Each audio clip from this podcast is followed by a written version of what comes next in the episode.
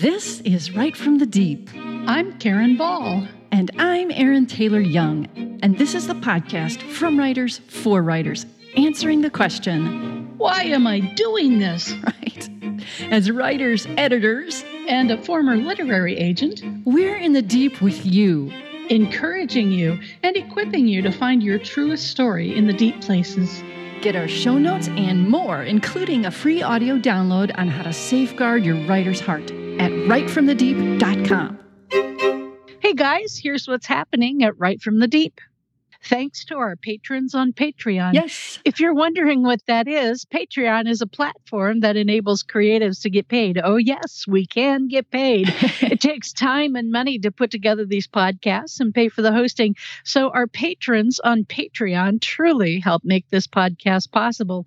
You can find out more information at Patreon, P A T R E O N dot com forward slash write from the deep. Yeah. And special thanks to our June sponsor of the month, KD Aster. We're so Yay! happy. Thank you, KD. She is hard at work on her novel, Kingdom of Azure. And I love that title. And we're excited to see how that turns out. KD Aster, thank you and keep writing. Another exciting thing is that we have a sponsorship from the Novel Marketing Podcast with host Thomas Umstattd. He knows his stuff. He really does, friends, and we highly recommend his podcast. You can find it at novelmarketing.com or in your favorite podcast app. And in this sponsorship, we've been bringing you Novel Marketing's 10 Commandments of Book Marketing. Right. And this week, we are talking about commandment number eight Thou shalt surround thyself with savvy authors. Mm-hmm. so Thomas says there are some things you can only learn from other authors. The savvier your friends are, the more you will learn. And I'll tell you guys something, my experience makes me totally agree with this. I have mm. had a number of wonderful author friends throughout my career, and they have taught me plenty. And I've also been blessed to be part of a mastermind group. And I'll tell you, that's one thing I wish I'd done five years, maybe 10 years sooner in my career. So, speaking of mastermind groups, if any of you out there are interested in them, Thomas Umstattd, the wonderful, hosts a handful of mastermind groups. Each one is limited to 10 authors and they meet monthly over Zoom. They also share a Slack workspace where they answer each other's questions throughout the month, cheer progress, and keep it up. If you are looking for a place to connect with savvy authors and Thomas, we'll have a link in the show notes where you can learn more about them. Right. And for more book promotion and platform help, listen to Novel Marketing in your favorite podcast app or at novelmarketing.com. And something else we've been doing, we've been sharing wonders uh, with you guys. And I'll tell you, I've been doing some landscaping around my place. And I'm a bit of a rule follower. Okay. So when I go to the store, I'm like, I need something that can grow in the shade. Or then somewhere else, I need something that can grow in the sun. And then I'll have somebody be like, well, this one can grow in sun or part shade. And I'm like, well, which one is better? you know? They're like, you know what? Either one will be okay. but it makes me think about the wide variety that God created in nature. And these plants are adaptable, part sun, part shade. You know, it's okay. But that's true for us too, you guys. Writers are adaptable. I know sometimes we get overwhelmed but all, by all these things that we have to do and learn, but you can. You can learn to do what you need to do because, like all of God's creation, you are adaptable and He will help you. And now, here's, here's the, the, show. show. Welcome, listeners. Welcome to the deep. We're glad you're here with us. In our last podcast titled The Gift of Guilt, we explored what true guilt was and how God uses it in our lives. Today, we're talking about something completely different right. false guilt. The trouble is, it seems the same as true and healthy guilt, but it's not far from it. Yeah, and surprisingly, Webster's our favorite thing. Webster's doesn't have a definition for the term false guilt. But here's what it has to say about false. Not genuine, intentionally untrue, adjusted or made so as to deceive, intended or tending to mislead, treacherous, lacking hmm. naturalness or sincerity, based on mistaken ideas, inconsistent with the facts, and my favorite, threateningly deceptive. I'd say it's pretty clear that something false is all about misleading us, about treacherous deception. And that's exactly what false guilt is it's a deception that leads us to create negative perspectives and feelings about ourselves. It's not just that we're at fault for something, false guilt tells us that we're bad, that there's something wrong with us. And we don't just deserve punishment, we don't deserve forgiveness or restored relationships, not with others and not with God. We all know how guilt feels, right? Because we know Right. when we've done something we shouldn't, or when we haven't done something that we should. But there's other times, you know, there's this vague sense that something is wrong. We're not sure what it is, we're not sure why, but deep inside is this certainty that whatever's wrong, it's my fault. And uh, like, okay, maybe you set a daily writing goal for yourself, but you know, life, life happens, things happened, and it made it perfectly reasonable that you couldn't meet the goal, but you still feel guilty or even bad, like you're letting everyone down, you're letting God down, your mind starts down the I'll never finish this book, I can't meet my daily goals, you know, and that leads you merrily along the path of why on earth did I think God could use someone like me? I'm useless. And so it goes. Or maybe you haven't heard from a friend for a while, a friend who usually gets in touch with you on a regular basis. And then you realize, hey, I haven't heard from her for quite some time. And false guilt latches onto that and tries to slip in. Darned if you don't let it. All of a sudden you're thinking, so what did I do wrong? Did I make her mad? Did I offend her when she told me she wanted to go see a depressing movie and I said I like happy movies instead? You know what? If she was really my friend, she would let me like the kind of movies I like. I wouldn't have to like the movies she's like, but I'm a terrible friend. I should have told her, okay, I'll go and on it leads. You either get to the point where you come to the conclusion that you're a terrible friend and you don't deserve her, or she's a terrible friend and you're done with her. Either way, the false guilt leads to destruction. Or maybe you put a lot of time and effort into a class on writing, and when you teach it, 99% of the students come up afterward and tell you how great it was. But then there's that one person who leaves the class without saying anything, maybe even having sort of a disgruntled look on their face, or what you interpret as such. False guilt comes in and whispers, right? Did he not like the class? Did it not meet his needs? And you pick up this baton and fly with it. Pretty soon it's like, dang, I knew I should have taught something different. I didn't even include this, that, or the other thing. How could I forget that? I am useless. Okay, yes. Some of these examples seem extreme, but are they really? The truth is, Satan is always waiting to send false guilt into your heart and spirit so it can put down roots and, like some kind of evil, pernicious weed, push out your confidence in God's love and provision. You know, when you let yourself buy into false guilt, when you fall into the pit of false guilt, it becomes self fulfilling.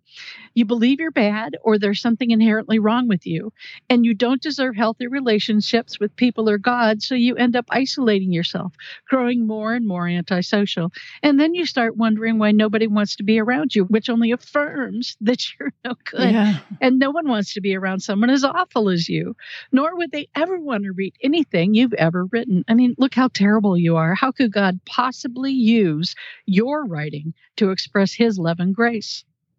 Psychologist Joaquin Selva, in his article Why Shame and Guilt Are Functional for Mental Health, points to a study done in 2016 focusing on guilt and shame. And one aspect of that study looked at the experience of both guilt and shame. Two conclusions from that study seem especially telling. The first affirms what we said in our podcast on the gift of guilt, and we'll we'll link to it. So Joaquin Self says people who feel guilt are more likely to want to repair the damage they may have caused than people who felt shame. So, guilt is a true and healthy motivator, right? That God uses to draw us to repentance and restoration. So, yay for guilt, but true guilt. Yay for true guilt. Then there's false guilt, which almost always instills in us a sense of shame. And when it comes to shame, that same study concluded that people who feel shame are more likely to avoid eye contact than people who feel guilty. Hmm. I mean, how telling is that?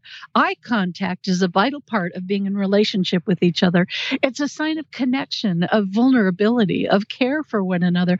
When somebody intentionally avoids eye contact, that can be an early sign that this person is starting to isolate herself, or that he doesn't feel worthy of the connection, or that she is afraid if she makes eye contact, you'll see right through her to the core of the terrible person she is. But you guys, being authentic and vulnerable are vital aspects for writing God's truths. We right. cannot move people's hearts or minds if we're writing from, you know, behind the curtain like the Wizard of Oz.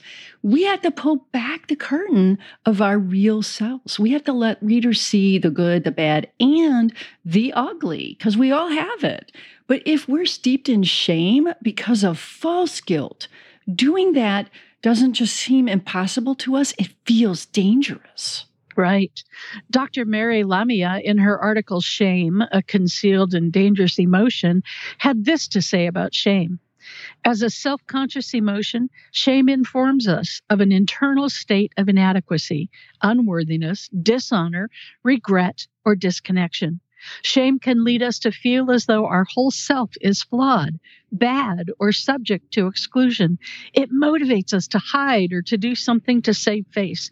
So it's no wonder that shame avoidance can lead to withdrawal or even to addictions that attempt to mask its impact. So, should we be surprised that false guilt seems to be one of Satan's favorite tools to use against believers and writers?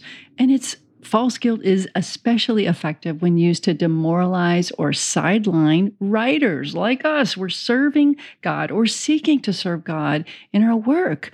We've talked before about how so many Christians who write struggle with feeling like imposters. You know, the whole if they knew who I really was, they'd never read my books routine. Or if that that whole someday someone is going to realize I haven't a clue what I'm doing, it's all an act, I have no talent. So it only makes sense then that the same minds and spirits that can be detoured by imposter syndrome are also painfully susceptible to false guilt. And you know what? False guilt doesn't just focus on making us feel shame when we think or feel like we've done something wrong. It dredges up wrongs from the past to substantiate just how terrible we are.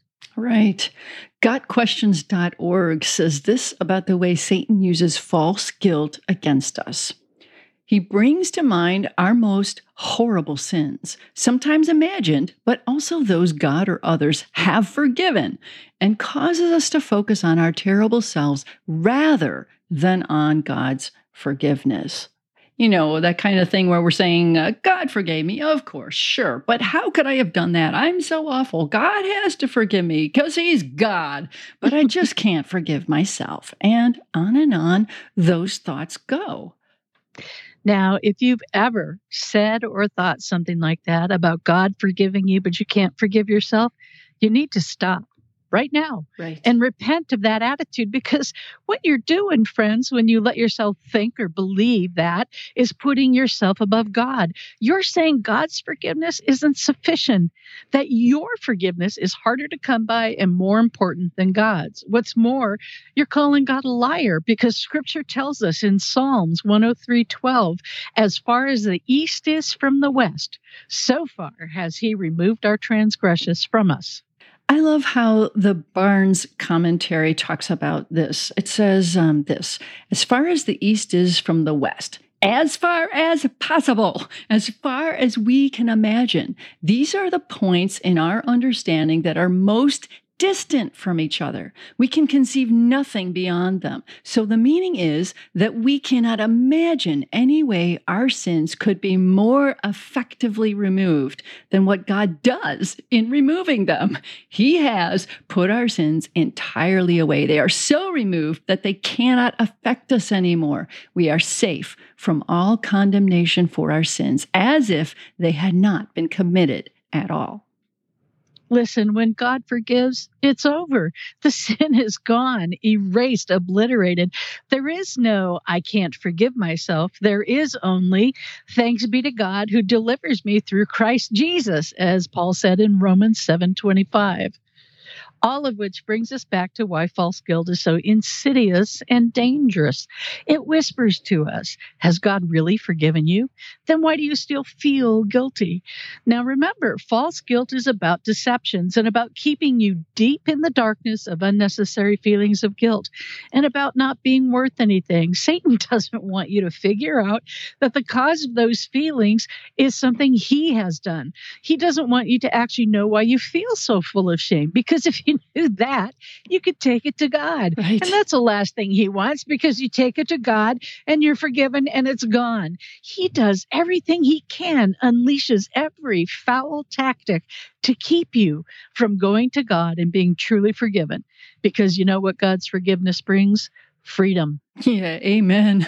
So we've established, I think, the enemy uses false guilt to convict you through untrue facts, because they're not facts, right? They're untrue, Right. that you can't be forgiven. But he's not the only one who uses false guilt against us.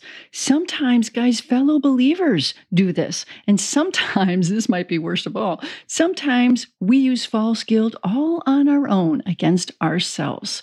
There was an In Touch Ministries devotional titled The Burden of False Guilt. And in it, they shared several bridges or actions or attitudes or behaviors that often lead us into false guilt. And the first one was legalism. And this is what they said about legalism. Legalism focuses on man made rules rather than on what scripture says is right or wrong.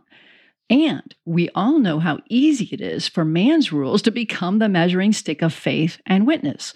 Legalism leads to judgmentalism and pride, and to a faith based on works, none of which has power for salvation or transformation, but instead enslaves us to false guilt, because we can never, in our own power, keep the rules. Heck, we can't even know what the rules are because they keep changing.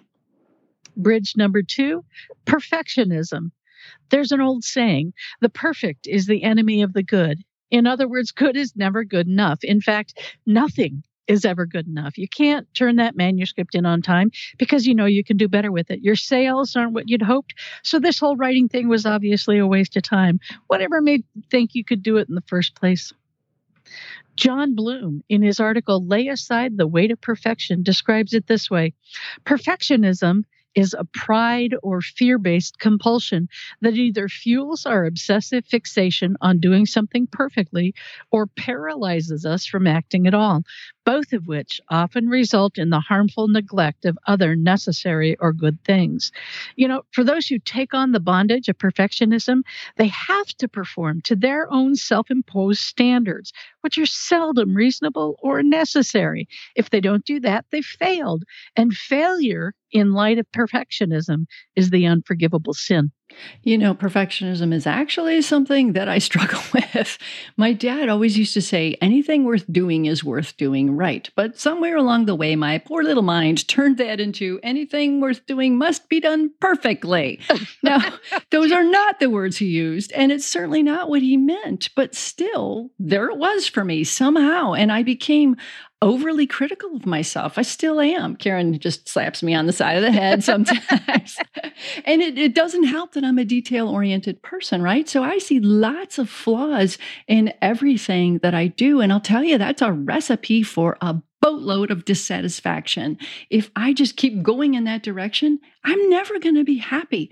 But worse than that, it's ridiculous and it's prideful to think I can do anything perfectly because perfection is for God alone. And really, I just need to remember my place. It's not just okay, but it's human to be imperfect. So, sure, I should always do my best. I should always try, but I need to define and accept that as always, always, in some way, shape, or form, in varying degrees, less than perfect and in need of grace. That's who I am.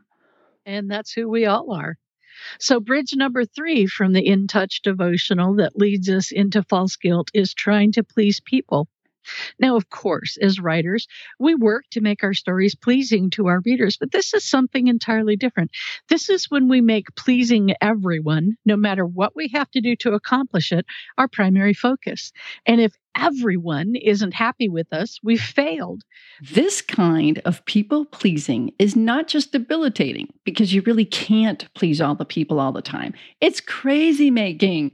It's looking to other fallible, sinful humans to define you and tell you whether or not you're worthwhile or whether or not your writing is worthwhile. It's reading reviews religiously to see what people think. But you know what that does, right? You're elated with the good reviews and demolished by the bad ones. And it doesn't matter how many good ones there are, the bad ones are the ones that stick. So again, focusing on pleasing anyone but God is not just foolish, it's crazy making. Think about it. Let's say you're working a full time job, you're taking care of your family, and you're doing the task of writing that God gave you. Then you get a call from someone who wants you to come teach a workshop on writing to his writing group. And you know you can't. You know you'll have to short something else to do it as if like you know he can tell you're just about to say no he he throws this at you you know god has given you a gift and you need to share it Oh, yeah, he pulled the God wants you to do this card, right. which frankly wasn't his to pull in the first place. But now your people pleasing side kicks in because what if he tells his group that you refuse because you think you're too big now to speak to small groups or that you don't listen to God? And boom, just like that, false guilt steps in and you're not fulfilling an already accepted responsibility to take on something else something that God never intended you to take on. Oh, guys, that's just not a good idea.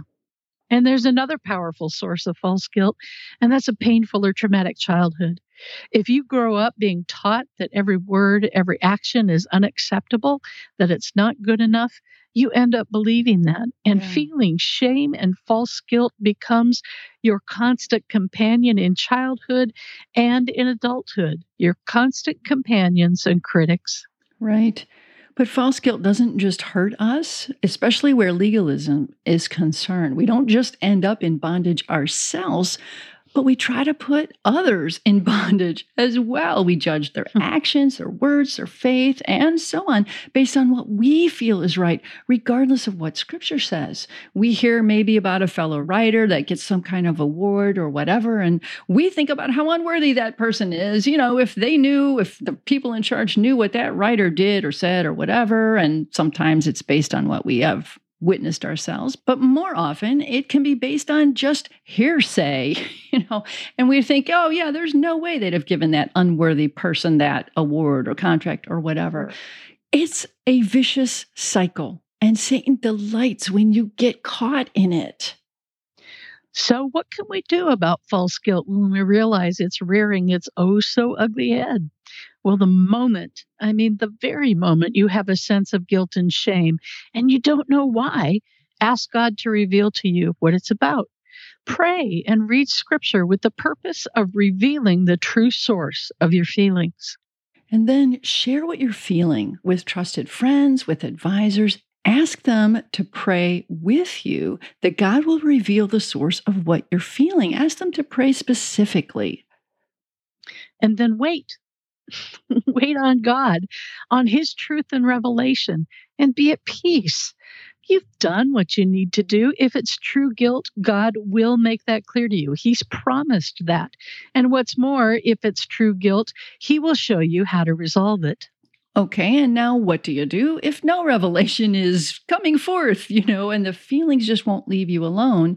You know, you could be pretty sure it's false guilt that's coming into play here. And in that case, the solution is seemingly easy. But for those predisposed to buying into false guilt, let me tell you, it can be tough. So here are three steps to freedom from shame and false guilt. First, accept God's forgiveness and restoration. Accept it. First John 1 9 tells us if we confess our sins, he is faithful and just and will forgive us our sins and purify us from all unrighteousness. Either you believe that or you don't. And if you say you believe it, then accept it. Second, embrace with both arms the truth of Christ's atonement, that it covers us completely. 1 Corinthians 1:30 tells us, "In him we have redemption through his blood, the forgiveness of sins, in accordance with the riches of God's grace that he lavished on us." Embrace that atonement. And third, know. Know that in Christ you are free from any condemnation, even your own. Remember, even your own, okay? Romans 8, 1 through 2 says, Therefore, there is now no condemnation for those who are in Christ Jesus. Because through Christ Jesus, the law of the Spirit who gives life has set you free from the law of sin and death. Guys, God knows our heart. His forgiveness is forever. No feeling or deception can change truth. It can't change God's truth. We can rest assured before Him and we can agree with Jesus. This is what Jesus said, guys. In full confidence, we can agree with this, what He says in John 8 36. So if the Son sets you free, you will be free indeed. Amen. And I tell you right now, right in this moment, if you've taken your sense of guilt and shame to God, if you've surrendered to Him, even if you have no idea why you're feeling the way you are, and if you've asked Him for forgiveness, your sins are forgiven now and forever. Amen. Amen. Thanks for joining us today. You can find previous episodes and more resources at writefromthedeep.com. And I bet you know someone who needs this podcast, so please share it with them. So until next time, embrace the deep. Your writing and your life will never be the same.